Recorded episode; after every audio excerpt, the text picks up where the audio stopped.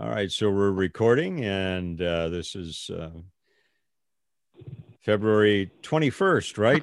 And uh, we're we're going to be delving into Daniel three here. Uh, Brenda, to bring you back from mute, would you mind uh, starting us in prayer today? sure, sure, no problem. Uh, Father, we just come to you this afternoon, and we thank you for this study in Daniel, and it just seems so appropriate for such a time as this. And so we thank you for the insights Pastor Mike gleans during his studies. We just pray your Holy Spirit would anoint us um, and reveal truths to us today. And we thank you. We can all be together, even if it's uh, digitally. Father, we're grateful for that technology. In Jesus' name, amen. Amen. All right. Uh, before we delve into Daniel 3, a few clarifications from last week. I uh, just want to uh, make sure that I was right and uh, to clear up any possible confusion about Ezekiel and Jeremiah. Uh, a couple of questions came in, or at least one or two, about Ezekiel last week. And Ezekiel was born in Judah and was about the same age as, as Daniel, but Daniel was taken captive around 606, 605. Ezekiel was taken captive sometime later around 597 BC. So about uh, somewhere between nine and 10 years, maybe, after uh, Daniel was taken captive, Ezekiel was taken captive in 597. If you remember, there were two um, two more major waves of the Babylonians coming in and attacking Jerusalem and, and taking uh, the Jews captive. Uh, that first foray into Judah, uh, they basically took some of the noblemen, like Daniel. And remember, he was of a noble family, probably, oh, 15, 16 years of age at the time. So uh, the second uh, incursion there was in 597. That's when Ezekiel was taken captive. And then there was uh, a next one, of course, in, in 586, which was uh, the final um, attack. So after being taken captive, again, about nine to 10 years after Daniel was, Ezekiel spent the rest of his time as a prophet in Babylon, and he's assumed to have died in Babylon as well, never uh, returning to Judah, never returning to Jerusalem, although he prophesied about uh, about that return. Now Jeremiah was a bullfrog. No, no, no, not that one. Jer- Jeremiah, the weeping prophet, also prophesied during the time of Daniel and Ezekiel. And I was I was which was probably a bad time to do it, but I was doing the math about 2:30 this morning. And if I've got it right, Jeremiah was probably maybe 25 years older than Daniel. Jeremiah, born in Judah as well, spent most of his life prophesying there from 627 to 585 BC and his uh, his ministry ended about the time that King Nebuchadnezzar launched his final assault on Jerusalem and carried away then the majority of, Jeru- of Jews into Babylon. But Jeremiah did not go to Babylon. What happened was Jeremiah's own people, he was not loved by his own people, if you remember. Um, so Jeremiah uh, before the last Babylonian attack, uh, he was put in jail, taken prisoner by his own government, by his own Jewish government, and he was put in prison. Uh, however, and that was under uh, King uh, Jehoiakim.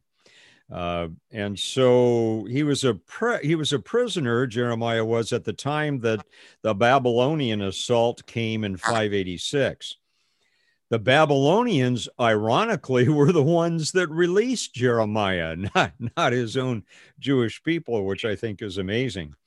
And it's thought that uh, when Jeremiah was released by the, Babylonians, that some Jews who still didn't like Jeremiah very well carried him off to Egypt. And um, so he was executed, we think, by his fellow Jews in Egypt. So, um, although Ezekiel went to Babylon and, and died there, Jeremiah never went to Babylon. Uh, he stayed in Judah as a prisoner and then was taken uh, as a, a, prisoner to Egypt and killed by his own um, Jews there. So, anyway, there, there's some interesting details there about uh, Ezra, about uh, Ezekiel rather, and and Jeremiah around the same time. Uh, before we start, I thought we'd have a little fun. And I'm, I'm going to have to turn the recording off while we do this. We're going to play a song, and because of copyright issues, I'm going to have to uh, pause the recording. So if you're listening to the recording, you can call me. I'll tell you what it was, or I'll send it to you. But uh, be, because of copyright laws, I, I can't put it on the recording. Uh, so I'm going to stop here, pause it for the recording people a blast from the past. Well, wasn't that fun?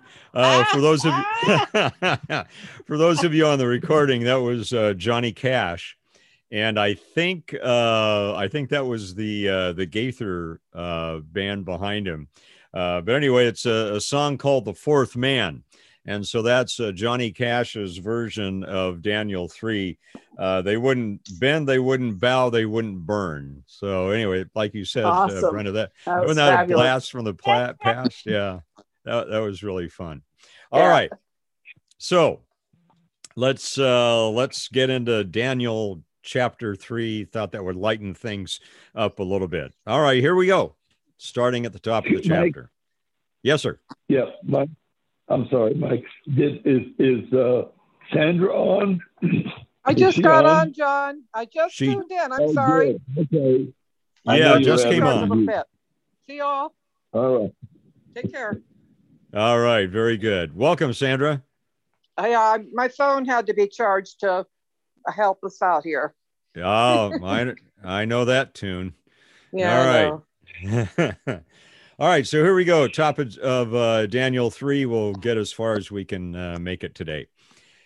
King Nebuchadnezzar made a gold statue 90 feet tall and 9 feet wide and set it up on the plain of Dura in the province of Babylon. Now, it, it strikes me, I don't know about you, how King Nebuchadnezzar's narcissism bounced him like a pinball in and out of truth and in and out of a connection with God. Have you noticed that? Remember after Daniel had told the king what his dream was and then interpreted it. You remember what, what King Nebuchadnezzar said? Uh, and this is uh, back earlier in, in chapter uh, two. Um, the king said to Daniel, Truly, your God is the greatest of gods, the Lord over kings, a revealer of mysteries, for you have been able to reveal his secret. So the moment we think Nebuchadnezzar is actually getting it, uh, he goes off the rails again. And so after admitting that Daniel's God is, is the best God, King Nebuchadnezzar goes and he constructs a, an image of himself a gold image that's 90 feet tall and nine feet wide, making him a god. Now, the gold statue, and think about the dimensions here, they're not proportional to a human, right? 90 feet tall and nine feet wide. That's a 10 to 1 ratio. We human beings are not 10 to 1 ratios. Uh, I mean, this statue is really skinny compared to its uh, its height. So either the the measurements were off as Daniel is reporting them, or the statue was intentionally distorted uh, by King Nebuchadnezzar. Now the gold I can understand. Remember, um, in the original vision of the dream, the head of the giant man that Nebuchadnezzar saw, the head was gold. And so apparently he borrowed that to make that idea to make a, a statue of himself. So it was a, a, gold statue, or at least it was a statue uh, with a covering of gold. Be pretty hard to do a solid gold statue 90 feet high and nine feet wide. Maybe they were able to do that. I'm wondering possibly if if it was a a, a gold covering. Anyway, eh, do you know that, my? Oh, yes. I don't want to interrupt, but um, no, go ahead. How did they get the gold? Does it ever say in the Bible? Does it say they mined for gold? Was it just laying on the sand, or what is your take on no, that? No, they they mined for gold. Absolutely, just like they do today. Okay. Yeah, right. just well, with, with, more primitive methods, obviously, but yes, they uh, they mined for gold. Absolutely, and other okay. other minerals as well. Yeah, absolutely. Okay. So, why this statue? Why does King Nebuchadnezzar do this? Well, let's let's read on. Verse two. Then, after constructing this statue, he sent messages to the high officers, officials, governors, advisors, treasurers, judges, magistrates, and all the provincial officials to come to the dedication of the statue that he had set up. So all these officials came and stood before the statue King Nebuchadnezzar had set up. Verse 4 Then a herald shouted out, People of all races and nations and languages, listen to the king's command.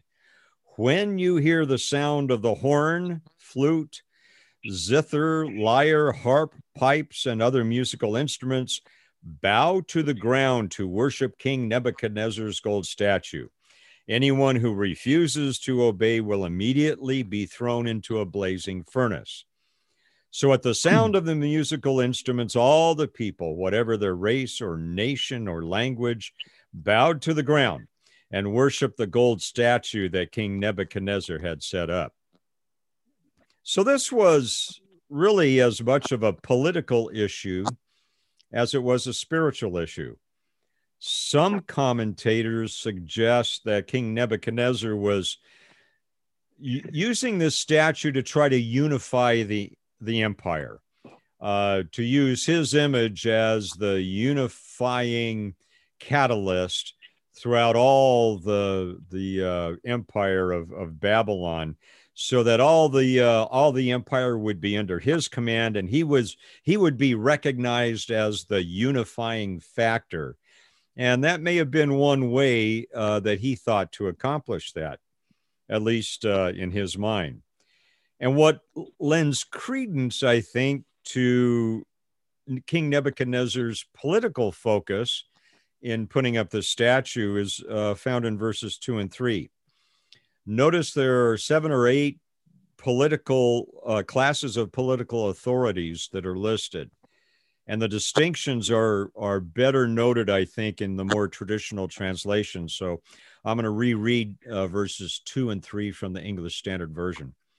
Then king nebuchadnezzar sent to gather the satraps the prefects and the governors the counselors the treasurers the justices the magistrates and all of the officials of the provinces to come to the dedication of the image that king nebuchadnezzar had set up so let's look at just very briefly those uh, those categories that he summoned. The satraps they were uh, official representatives of the king. Uh, we might we might equate them maybe to ambassadors. Uh, I would say maybe that's one of the one of the closest things that we could recognize there. The prefects were military commanders of the time, the prefects. The governors were civil administrators.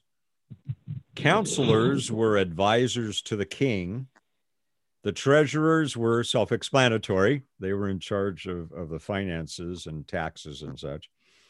The justices were administrators of the law probably we might consider them like the state Supreme Court justices or the uh, federal uh, Supreme Court justices. And the magistrates would be more like our uh, judges on the municipal and, and county level. So these are the various categories of the officials um, who were the and the officials of the provinces, by the way, were probably those who served the the satraps or, or the ambassadors. So, by gathering all of these governmental authorities together and by demanding that they and the people of the kingdom bow down and worship King Nebuchadnezzar, it appears he was setting up a dual rule, both a political and a religious system of government, both king and God. Now, what does that remind you of? Who does that remind you of that we just studied? Anybody hazard a, a guess there? Reminds me of the Antichrist, right? Started out as a political figure, uh, bringing peace, and then with the aid of the false prophet, he added the religious aspect, the, super, the uh, spiritual aspect. So the Antichrist wound up being both the political and the spiritual leader of the one world order. And so I, I think what we see here in King Nebuchadnezzar is a foreshadowing of what the Antichrist would be like. Although King Nebuchadnezzar, although very intelligent, not quite as shrewd and cagey and uh, maybe sophisticated as as the Antichrist. So it appears that when these governmental authorities that are mentioned in the verses here were being summoned, they weren't told why they were going to the desert location. All they got was King Nebuchadnezzar wants you in the in the plains of Dura, and get there now. That's all they knew. They they apparently had no idea what was coming down, and I'm sure there was plenty of conversation amongst them as they approached the area and saw this 90 foot high by nine foot wide statue uh, of uh, King Nebuchadnezzar. And I, I would think probably they, their jaws dropped a little bit. Like, what in the world is he doing now? Uh, How uh, long do you think uh, it took them to build this statue? That is a great question, Brenda, and we don't really know. A couple of uh, theories about that. We think probably he was not constructing it until Daniel told him the dream. Now okay. we don't have an exact timeline about how much time you know expired between Daniel telling him the dream and the construction of the statue. Um, I think probably it went up as fast as they could because Nebuchadnezzar had this wonderful uh, idea now that, gee, I, I was the gold head on yeah. that thing in my dream, and I, I'm going to make myself gold and have people worship me. Yeah, so it, it is a great question. Thought about it myself, but we don't really have a handle on when that timeline was. I would say this I would side with those who would say it was not constructed before the dream. Okay. Um, yeah, I think it, yeah, I and again, this is my opinion, and it's only my opinion, but I think you know probably that uh, that was the inspiration for the statue. Good question. It's just we don't have a okay. we don't have just a good curious. answer to it. Yeah, yeah. And again, because of its size, I suspect that it was possibly uh, gold coated rather than solid gold. It, it, it would be di- very difficult to uh, put a mold of, of solid gold, you know, 90, 90 feet, uh, 90 feet high. All right. So back to these uh, governmental officials. They learned from the herald that when the music starts, time to bow down. Now that's very shrewd planning by King Nebuchadnezzar. He doesn't give his his government officials any heads up on this, so uh, they don't have time to think about it. When they arrive at the plain where this huge statue is, they learn with everybody else from the herald. When you hear the music, bow down. Now, what official, knowing King Nebuchadnezzar's uh, lust for violence, is is going to not obey him when when the music starts you know? So i think nebuchadnezzar very shrewdly thought to himself i'm not going to prepare them for this. I'm going to catch them by surprise. I know they'll bow down. And the and the strategy here is the people will see all the government officials bow down and so they will think well i i guess we should follow them and and uh, and follow suit and and i think it must have been a very impressive assembly of people near and far now not everyone from all points of the of the empire were able to be there. And I'm sure a lot of people uh, were not able to come one reason or another from Babylon as well. But uh, the majority of people were there. Awesome uh, assembly of people. And um, it was, uh, you know, to use music, again, this speaks to Nebuchadnezzar's uh, shrewdness. Music is a very powerful motivator. And so when the music starts, you know there's there's emotion that comes with music and so when the music starts everybody starts to bow down and and um, and they're certainly thinking it is much better to do this than to be burned alive so there was a lot of impetus for uh, for bowing down there. All right so to review herald shouted out people of all races nations and languages listen to the king's command. When you hear the sound of the horn flute zither lyre harps, pipes, and other musical instruments, bow to the ground to worship King Nebuchadnezzar's gold statue. And then this is the important part. Anyone who refuses to obey will immediately be thrown into a blazing furnace. Uh, no, no trial here, no appeals. You don't bow down, you get burned, literally. So at the sound of the musical instruments in verse, in verse 7, all the people, whatever their race, nation, or language, bowed to the ground and worshiped the gold statue that King Nebuchadnezzar had set up. And as the late night commercials say, but wait, there's more. Among the wise men of Babylon was a race that was well known for its record keeping and knowledge of the stars and they were astrologers known as the Chaldeans. And I'm sure you remember the Chaldeans from Old Testament uh, literature. The Chaldeans at this point basically occupied the southern part of Babylon. Uh, the the and, and again, Babylon would be in what we know as modern day Iraq, uh, probably south southeast of, of Baghdad. And there's some debate about whether at this time the Chaldeans were still a, a literal race of people or whether they the word Chaldean was simply used to refer to these uh, astrologers and these occupants in the southern part of, of Babylon. We're not sure, but the fact that uh, we know the Chaldeans as a race, I'm thinking that they were still probably uh, a, a, racial um, people demographic in that part of the city. Now, these Chaldeans, these astrologers, they noticed something.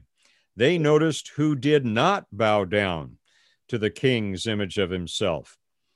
Uh, the more traditional uh, translations say that the Chaldeans, but some of the Chaldeans or astrologers went to the king and informed on the Jews they said to King Nebuchadnezzar, Long live the king. Always good, you know, to suck up to the king when he's in the mood to burn people here. So, long live the king, they said. You issued a decree requiring all the people to bow down and worship the gold statue when they hear the sound of the horn, flute, zither, lyre, harp, pipes, and other musical instruments. That decree also states, the reminding the king of what he said, that decree also states that those who refuse to obey must be thrown into a blazing furnace. But uh-huh. there are some Jews, and they name them Shadrach, Meshach, and Abednego, whom you have put in charge of the province of Babylon. They pay no attention to you, your majesty they refuse to serve your gods and do not worship the gold statue you have set up. So these Chaldeans are informers. And what prompted them to inform Shadrach, Meshach, and Abednego uh, to, to rat them out, we don't really know. The Chaldeans here were under Daniel's authority. Maybe they resented that. Remember, uh, King Nebuchadnezzar put Daniel in, Daniel in charge of all the wise men of the kingdom after he correctly identified the king's dream and interpreted it. So it may be the Chaldeans weren't too happy about having a Jew over them uh, who probably exposed a lot of their funny business and uh, and expose them as as frauds. So the accusations were not meekly brought to the king. The Aramaic, and remember the first uh, uh part of Daniel here is written in Aramaic because that's the language of the non-Jew or the Gentile of the time. The Aramaic uh, Aramaic phrase "informed for the Jews" is actually a very sh- uh, harsh set of words, meaning not just to rat them out, but to destroy them by telling the king. So the intent here was to destroy Shadrach, Meshach, and Abednego, not to just uh, note that they uh, that they didn't bow down. Now you may be asking yourselves, okay, Shadrach, Meshach, and Abednego, where was Daniel? We don't know. Very interesting. Apparently, either Daniel wasn't there or he wasn't noticed, which would be kind of bizarre because he's, you know, he he is of such high repute and such a high pish, uh, position now in the kingdom. Either Daniel wasn't there or they didn't notice him. I don't know. We don't know. But for some reason, only Shadrach, Meshach, and Abednego were seen not bowing down uh, to the statue. So the word, the Aramaic Aramaic word um, for informing here is karats, karats, which means to eat the morsels of anyone, literally to chew them up. And so uh, the the figurative language here would be uh, to inform is the purpose is to denounce, to slander, and to accuse maliciously. So this was a move to destroy Shadrach, Meshach, and Abednego, not not just a mild accusation like, "Oh man, king, did you see that? They didn't bow down to you." This was a calculated thing by the Chaldeans to get rid of them.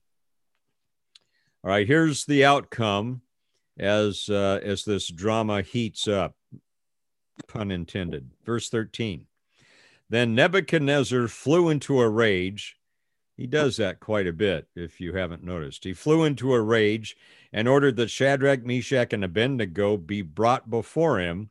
And when they were brought in, Nebuchadnezzar said to them, Is this true, Shadrach, Meshach, and Abednego, that you refuse to serve my gods or to worship the gold statue I have set up? I will give you one more chance to bow down and worship the statue I have made when you hear the sound of the musical instruments. But if you refuse, you will be thrown immediately into the blazing furnace. And then what God will be able to rescue you from my power? Now, do you find this very interesting? The original dictate here, the original penalty announced by Nebuchadnezzar was if you don't bow down to my statue when you hear the music, you immediately get thrown into the furnace. Why doesn't he immediately throw Shadrach, Meshach, and Abednego into the furnace? We're not told, but I, I have some thoughts about that. And feel free to chime in if you do as, as well. Number one, I think King Nebuchadnezzar realizes he spent three years educating these guys.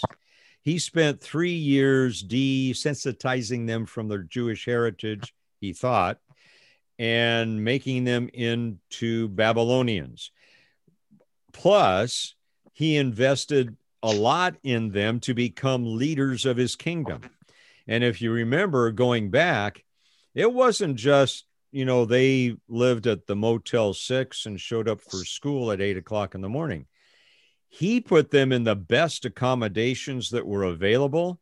He gave them the best food. Now, it turns out, if you remember, that uh, they couldn't eat the food because of their Jewish uh, laws about uh, about food and, and what they could consume, but uh, he gave them the best of the best. And when they said no, we can only eat vegetables, he came. He gave them the best vegetables that were available. He spent a lot of money on these guys. He invested a lot. So I'm thinking that went through his mind. I don't want to just throw my money away here. I made a great investment in these guys, and so mm-hmm. he uh, he winds up giving them one more chance, and he is I think repeating this as well as an option for noncompliance. He wants to show his positional authority as a as a god himself, daring them to find another god to save them from his punishment if they disobey him. Those are my thoughts on it. I don't know what if you have any, but uh, that's what came to me at two o'clock this morning, anyway. Okay, going on. Here's how Shadrach, Meshach, and Abednego respond, picking up in verse uh, 15. Or is it 16? 16. Okay. Shadrach, Meshach, and Abednego replied, O Nebuchadnezzar, we do not need to defend ourselves before you. If we are thrown into the blazing furnace, the God whom we serve is able to save us. He will rescue us from your power, your majesty. And then there's an interesting but in verse 18. But even if he doesn't, we want to make it clear to you, your majesty, that we will never serve your gods or worship the gold statue you have set up. So Shadrach, Meshach, and Abednego understood God's command. You shall have no other gods before me. That's the first commandment in the in the Ten Commandments. And so whether God chose to save them or let them burn, they are not going to violate the set of the first commandment. And also the second commandment is is in play here as well. The second commandment if you remember is you uh you know you you shall not make a uh, a graven image uh, of another god which they you know promptly did you know once moses went up the mountain and and uh aaron and everybody else you know crafted these other. uh, gods. So nebuchadnezzar flies into a rage. Shadrach, Meshach, and Abednego are hanging on to the first two commandments. And perhaps fueled by the confidence. You know, Shadrach, Meshach, and Abednego apparently did not come in a fear based way to Nebuchadnezzar. They were calmly confident. You throw us in the furnace, our God is going to rescue us. And even if he chooses not to rescue us, we're not going to bow down. Hmm. All right. So here's what happens. Uh, verse 19. Nebuchadnezzar was so furious with Shadrach, Meshach, and Abednego that his face became distorted with rage. Isn't that interesting? My read there is it's the enemy involved there. There, there's uh, a demonic change in Nebuchadnezzar, the fact that his face became distorted with rage. I'm reading into that. There's probably a demonic presence at work here. He commanded that the furnace be heated seven times hotter than normal. Then he ordered some of the strongest men of his army to bind Shadrach, Meshach, and Abednego and throw them into the blazing furnace. Well, now it's interesting to me that King Nebuchadnezzar ordered the fire heated up seven times hotter than normal. Why? If you think about Nebuchadnezzar being a real rapscallion, a, a cooler fire would have tortured Shadrach, Meshach, and Abednego. And for some reason, he didn't want them tortured. He just wanted them literally nuked. He wanted it hot enough so that immediately when they're put in there, uh, they they burst into flames and turn into ashes. He he wanted an immediate death, instantaneous results, and uh, I think probably he wanted that so that the people around there would would get the message that he was not to be trifled with. Now, scholars, what kind of furnace is this? What was it used for? Well, it was used for killing people. that was the purpose of this furnace. Scholars surmise that the furnace of the time would have had uh, an opening at the top. Now, I'm not sure how tall it was. My guess is probably at least six feet. Uh, I would think, thinking of, and maybe maybe a little smaller, can uh, or a little less tall, considering the height of the people of the time. But anyway, probably uh, tall enough to accommodate adult men or women, and and wide enough to accommodate several people in there and uh, so apparently uh, the fuel was dumped in through a hole in the top of the furnace, which is also where the uh, condemned people were were dumped in. But there was another opening at the bottom, and that was where you swept out the ashes, uh, just like in uh, furnaces of old. In our construction, you would have that uh, little a plate that you would remove in on the outside of the house and you would sweep the ashes uh, out so from all accounts this was designed to be a a uh, execution chamber and that's what that's all it was there for and since king nebuchadnezzar apparently could see into furnace into the furnace there apparently must have been some other opening through which he and observers could watch the execution so possibly three openings, the one at the top for the fuel and for the people to be dumped in, and then the one at the bottom to sweep out the ashes, and apparently maybe a third one where they were able to observe what was uh, what was going on. All right, verse 21. So they tied them up and threw them into the furnace, fully dressed in their pants, turbans, robes, and other garments. Now, why this note about clothing? Well, because it was customary to remove all the clothing of uh, people to be executed before they were executed. So they would be uh, put into the furnace with absolutely nothing on. But King Nebuchadnezzar apparently was so amped up and mad and furious and outraged that he wanted instantaneous results. So he didn't bother to have the clothing of Shadrach, Meshach, and Abednego removed. He just threw them into the fire. He had them thrown into the fire with all their all their clothes on, which was not the way it was normally done.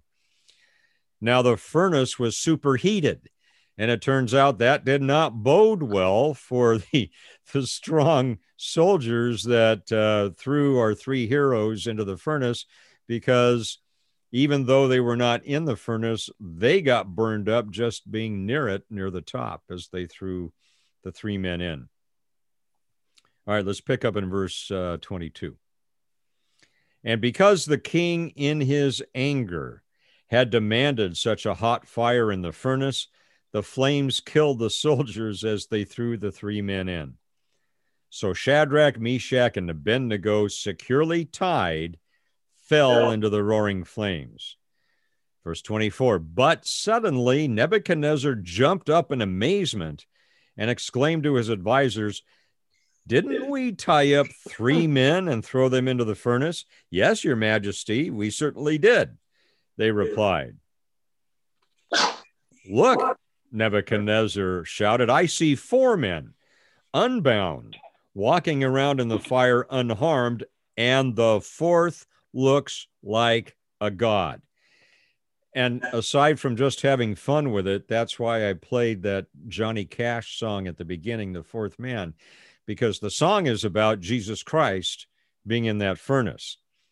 Uh, the more uh, literal, you know trans- what? My translation, I have the New King James, and it says, "And the fourth is like the Son uh, of God." Right. Exactly. Rather than a God. Yeah, and the uh, the English Standard Version is is quite similar, uh, Brenda. Uh, he answered and said, "But I see four men unbound, walking in the midst of the fire." and they are not hurt, and the appearance of the fourth is like a son of the gods. Okay. Uh, yeah. So this fourth man who has the appearance of being a son of the gods, who is it? Most likely, and I agree with this, that this is a reference to the pre incarnate Christ, Jesus himself. In the Old Testament, and we've referred to this, you know, many, many times over the years, this is called a theophany. Anytime there is an appearance of God, either in human form uh, or as in a, a, cloud or a pillar of fire, that is called a theophany, an appearance of God. And when we look at these theophanies in the Old Testament, a lot of them, I think, we can make the case that they are appearances of the pre incarnate Christ, and those are called Christophanies. Christophanies. So theophanies are appearances of the presence of God through whatever image he chooses at that time. Christophanies are the pre incarnate Jesus Christ. And often it's triggered by the um, by the uh, phrase an angel of the Lord. Now, a theophany, by the way, is not always a Christophany. A theophany could also mean other forms of the presence of God, a thunderstorm, a fire, like in Moses' case, uh, a cloud, uh, the glory of the Lord, a human figure, a warrior, even a chariot. Uh, so, anyway, there's the distinction between theophany, uh, an appearance, a presence of God, and the Christophany, which would be a pre incarnate appearance of Jesus Christ himself. Pre incarnate, obviously, meaning, meaning uh, before he was uh, come to earth as, as a baby. All right. So in this case, it's uh, we think, and I, I would agree with this. Uh, Christophany is a specific appearance of the pre-incarnate Christ. And King Nebuchadnezzar obviously would have no idea about who the Messiah is, no idea about Jesus. But it's in- interesting that, as Brenda noted, he senses the fourth figure is like a son of the gods. Something about and I, I believe it's probably Jesus's presence here communicated to King Nebuchadnezzar. This is not just any man. This is not just any spirit. This is a son of the gods. Now, Nebuchadnezzar would have believed in many gods. He, he was not monotheistic. Um, so he would think of this as this is a human form and yet with the power of the gods and and so I think there's a message underlying there for Nebuchadnezzar that he may not have fully understood. All right, verse 26, I think it is. Yes. Then Nebuchadnezzar came as close as he could to the door of the flaming furnace, and he shouted, Shadrach, Meshach, and Abednego, servants of the Most High God, come out, come here. So Shadrach, Meshach, and Abednego stepped out of the fire. Then the high officers, officials, governors, and advisors crowded around them and saw that the fire had not touched them. Not a hair on their heads was singed, and their clothing was not scorched. They didn't even smell of smoke or even of barbecue sauce. And then Nebuchadnezzar said, Praise to the God of Shadrach, Meshach, and Abednego he sent his angel to rescue these servants who entrusted in him. They defied the king's command and were willing to die rather than serve or worship any god except their own God. Therefore, I make this decree. And here we go with Nebuchadnezzar again. He's like a pinball in a pinball machine you know, he, he goes off the rails and then something happens. God does something in front of him and suddenly he's back on the rails and he'll go off again. But at this point, anyway, he's he's thinking straight. If any people, whether their race or whatever their race, nation, or language, speak a word against the God of Shadrach, Meshach, and Abednego, now he gets a little radical here. They will be turn, torn limb from limb, and their houses will be turned into heaps of rubble. There is no other God who can rescue like this.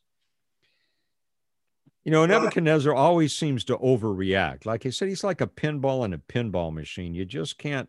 He he just he just can't stay put. I think he probably had ADHD. I'm I'm thinking, and so he gets close to the truth, and then his violent control issues kick in again. And he makes commands like, I'm going to do capital punishment if you don't follow the God of Shadrach, Meshach, and Abednego. Now, notice the next to the last line of verse 29. Look at it if it's in front of you there. What does the next to the last line say? They mm. will be torn limb from limb, and their houses will be turned into heaps of rubble. Does that sound vaguely familiar to you? Well, it should, because it's the same thing he said in chapter 2. Let me uh, go to chapter 2 and rehearse verse 5 for you. But the king said to astrologer, his astrologers, I am serious about this. If you don't tell me what my dream was and what it means, here we go. You will be torn limb from limb, and your houses will be burned into heaps of rubble. So apparently, that's his thing. If you don't obey me, I'm going to tear you from limb to limb, and I'm going to reduce your houses into rubble. It's word for word. He doesn't even come up with a, a new way to uh, destroy people. Interesting. So apparently, he had a thing about you know tearing limb from limb and turning houses into heaps of rubble. So that's the second time we've we've seen this specific threat. Now you uh, may wonder about the order of, uh, of, of that. By the way, look, look uh, look at the progression. I will tear them limb from limb, then turn their houses into heaps of rubble. Well, if these guys are in pieces, I don't think they're going to care about their houses being heaps of rubble. But I think there's an underlying strategy here by King Nebuchadnezzar. And that is not only is he going to destroy these guys, not only is he going to tear them apart limb from limb, he's going to reduce their houses to heaps of rubble. Who are living in their houses, their families, their wives, and if there were females, their husbands, their children, their grandchildren, great grandma, great grandpa, maybe. So the whole family is punished here, not just the people torn from limb from limb. The whole family is either destroyed when the houses are destroyed or at least they're displaced and their whole history goes up into a heap of rubble. Their family history is gone. And so there's a, a terrible side effect here that uh, that King Nebuchadnezzar is initiating. That is, not only does he destroy the people, but and we would call it like the cancel culture of today. He cancels their whole family. They're done. They have nothing left. They're through and it, it just shows how horrible uh, the man was. All right, so let's uh, conclude our our drama here with the end of verse 29 to the end, or verse 29 to the end. Therefore, I make this decree: if any people, whatever their race or nation or language, speak a word against the God of Shadrach, Meshach, and Abednego, they will be torn limb from limb and their houses will be turned into heaps of rubble. There is no other God who can rescue like this. And then the king promoted Shadrach, Meshach, and Abednego to even higher positions in the province of Babylon. So as as we wrap up, and that's the end of chapter three, as we wrap up, as we've mentioned before, I think King Nebuchadnezzar is a excuse me, kind of a, a foreshadowing of the Antichrist himself. And although Nebuchadnezzar was shrewd and sharp in his own way, he paled into com- uh, in comparison to the Antichrist who we studied, who had even greater deviousness and bloodlust uh, in in what we've seen of him in Revelation. So anyway, that's uh, that is uh, Daniel chapter three, and uh, next week God's going to give Nebuchadnezzar another dream, a second dream, and uh, we'll see what what happens with uh, with that one. So, any observations, any thoughts, any questions as we uh, as we close out chapter three today? it was very, very uh, interesting how how you looked at that uh, uh, tearing into pieces and uh, trashing their houses uh, because what they could care less about that. it's their life they're interested in. Oh, right. But it was the families, the families, and and looking at that, and it slid right by that. But uh, uh, you, you, pointed that out, and uh, that's that's why the intensity of the study, just reading it, you've got to go back into your books and and uh, study that uh, uh, from the scholars and how they looked at it. Um, so that was uh, you, you, do a tremendous amount of studying on this, Mike, and and the words you use. I've already forgot them. so, I'd well, be in thank- the furnace for sure. Yeah, thank you. I, you know, I, I just think we, we need to plow through this with some trepidation about missing things. And I don't want to miss anything. I think this is really important. I think we did a, a fairly good job of that in Revelation. And I think we need to do a, a similar conscientious job in, in Daniel uh, as well. And, and at first, you know, it's interesting, John, at first blush, I thought, well, that's dumb. Why would you reduce their houses to rubble when they're already dead? Well, then the thought came to me that there's probably a figurative and literal meaning to the houses being demolished, and that has to do with erasing their history and erasing their futures. Um, so if the family is displaced and or killed, not only are these people executed, but their families are erased forever as well. And that just shows the the sad barbarian mind of, of Nebuchadnezzar. And uh, and we're and obviously we're going to see that time and time again as, as we progress through the book of Daniel. Well, I think the other thing too, you made a point last week that the for the Jewish people particularly, um, their history was very important to them.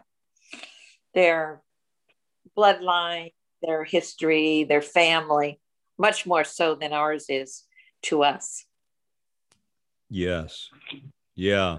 Yeah. It's their, um, I mean, it, it's, it's their connection with their God, with Yahweh.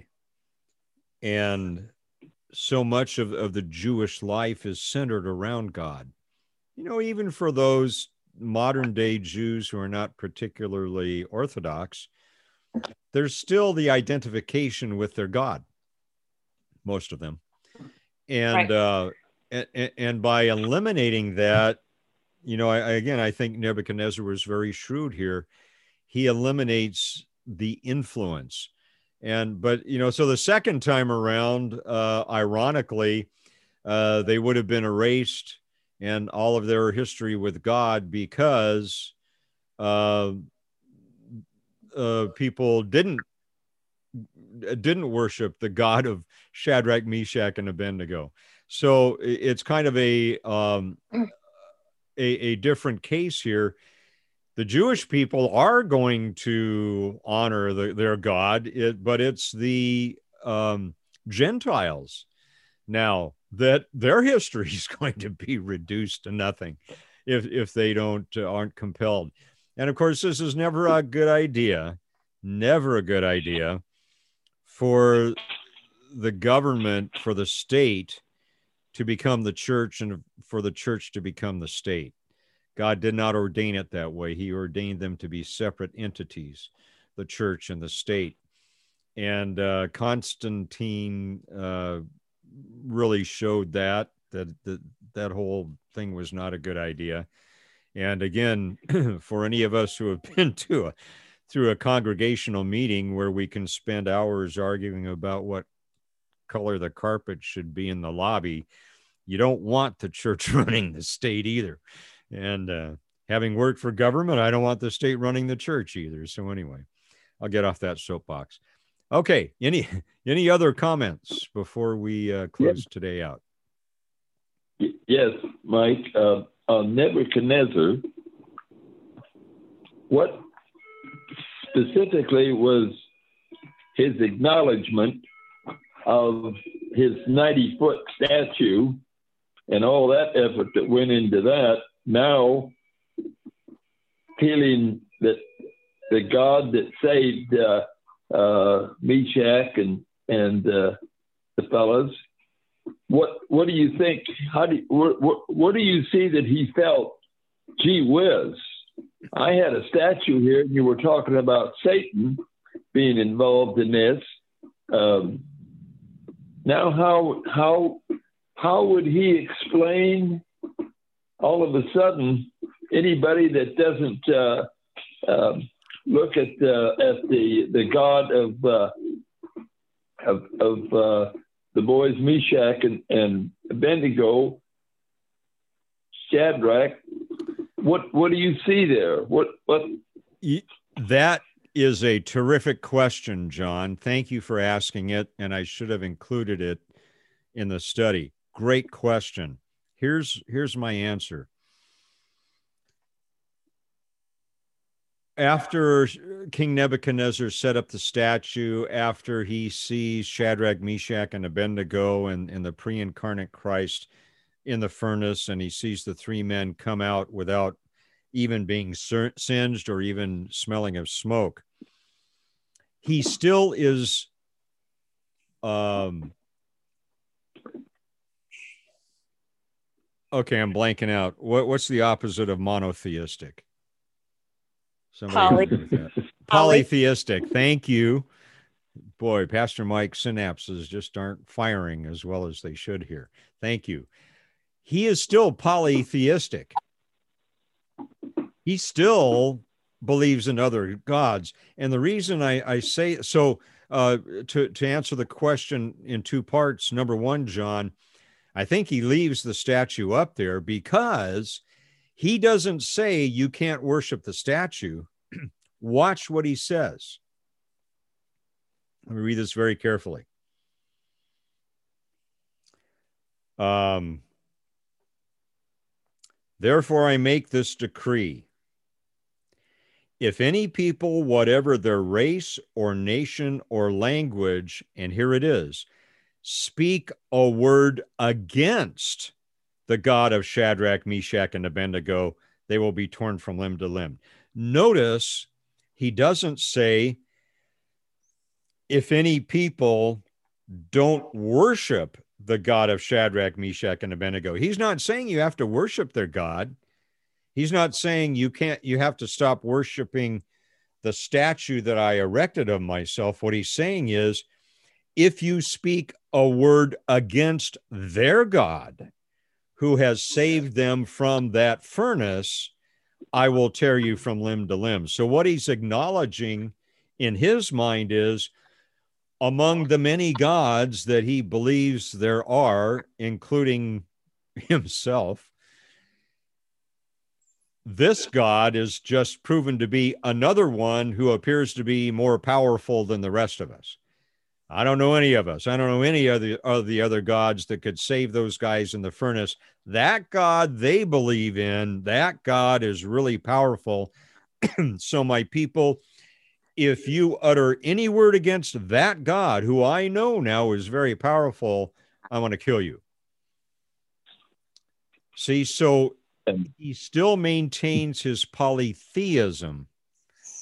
It's just that he's saying you can't speak against their God. You don't have to worship their God. He doesn't say you have to worship their God. He just says you cannot speak against their God. Does that does that help with that answer, John? Yes, yes, it does. Yes, it does. Uh, thank you for some clearing that up. But I also look at this as when they're coming out of Egypt, and uh, he stops. He, he he he stops the water. He moves the waves back and leaves the space to get through. Anybody that would see that, how could you have any other conclusion that this is just too much for too much for me. And yeah, I've got a furnace seven times higher than it would normally, and uh, it kills the uh, the soldiers just getting them in there. Just to me, I just can't understand how anybody that would see that would say, "There isn't another God that could do this. This is the only God." But old Nebuchadnezzar evidently was uh, he was a uh, a uh, a real character there as far as that. He he he spoke with a forked tongue, and so now looking at all of the all of the political stuff that we hear, and we know if you really study what they're saying and have a background of them, you're going to see the same kind of a same kind of a pitch, aren't you? The same kind of a program that they're putting. That's very deceptive. Uh, well, and and that's see that that's the enemy's greatest weapon. One of his greatest weapons is deception, and the other is intimidation. And intimidation comes through deception, deceiving us into think thinking he's more powerful than he really is. And i think that's the issue for king nebuchadnezzar is he is highly influenced by the demonic. Um, i don't know whether well we'll we'll see as we go through daniel here uh, how that how that plays in but I, I think that that's the big thing john is that the enemy has his talons uh, deep into nebuchadnezzar nebuchadnezzar just can't see straight you know, he has moments of rational thought, but he is so steeped in deception and evil that he can never quite see things clearly for more than about a nanosecond. So, anyway, good good question, John. E- excellent. Any other thoughts? Any other questions? Anybody else has? Did we hear much of Shadrach, Meshach, and Abednego after that? We'll find out. And and did they ever did they ever return to um, the uh, the Jewish to Judah? Uh, don't believe so, but I can't I can't say that for sure. Okay. I don't I don't know that we know, but I'll find out. Yeah, I, I can't answer that right now. No. Well, you you've done a okay. just a wonderful study uh, for us, giving us that, and and uh, uh, certainly appreciative. I know we all are so appreciative of your of your effort and your work, uh, getting this out and getting everything that's available uh, to us. Amazing oh, when when you, it's John. so it's so difficult, Mike. It's so difficult. It's difficult for me uh, when you when you listen to people speak um, and and uh, uh, on the political side. You don't have to be political. It could be anything. What are they really talking about? Uh, how are they how are they juggling their words? And and what do they really mean by what they're saying? Uh, and, and I am I right or am I wrong? Uh, don't you have to know quite a bit about uh, what they've done and who they are? We're learning about these different uh, folks in the Bible, things that they've done, and so um, then it's being analyzed. Isn't that the same as anything else? Yeah, I think if you take if you take the lessons learned here and apply them to now, which I think is where you're going with that, very important, in my opinion, to research and look at in, in terms of politics, look at voting records, look at past history, uh, because words are cheap. But actions tell us who the person really is and whether or not they practice what they preach and whether or not they can be trusted to bring about what they promise. Uh, so yeah, I guess that's one of the lessons learned here. Yeah, is is uh, knowledge is power, and knowing as much truth as we can ferret out is uh, is good. John, could I uh, could I ask you to close us out in prayer today? Yes, yes. Uh, right. So, Father, this is this is really an extraordinary study. Uh, every study in your Word in the Bible Father is is extraordinary, and what we're what is being learned is is how you lay this out for us and what it's meaning for us in the day that we live the interpretations of what's being done and what's being said and how it affects our lives. And and the and the most important in my opinion, is the fact, Father, uh, and I thank you for it, is that uh, it's one day at a time. And uh, we study for that day and we ask uh, for your spirit uh, to just continually be with us and, and, and give us the, give us the, uh, the hope and, and that we can have to know that what we're reading in this book is 100% pure. And that's that's the joy of it and learning now in, Daniel and going back to to uh, uh, the folks leaving Egypt uh, and how they got out, and how significant that was, just just unimaginable. And now we've got a fire, Father, that, that's so powerful that men died just getting something in there um, and yet they come out unscorched.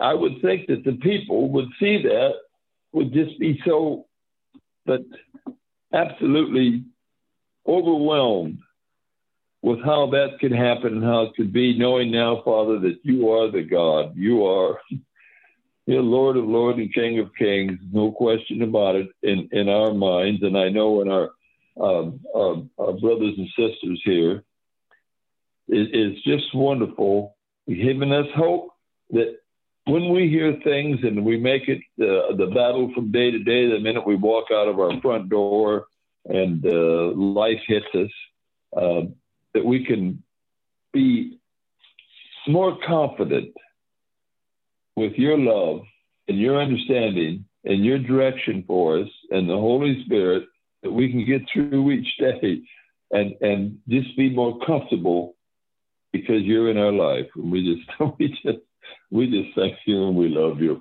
Uh, we just cherish you. In the name of Jesus, Father, we thank you. Amen.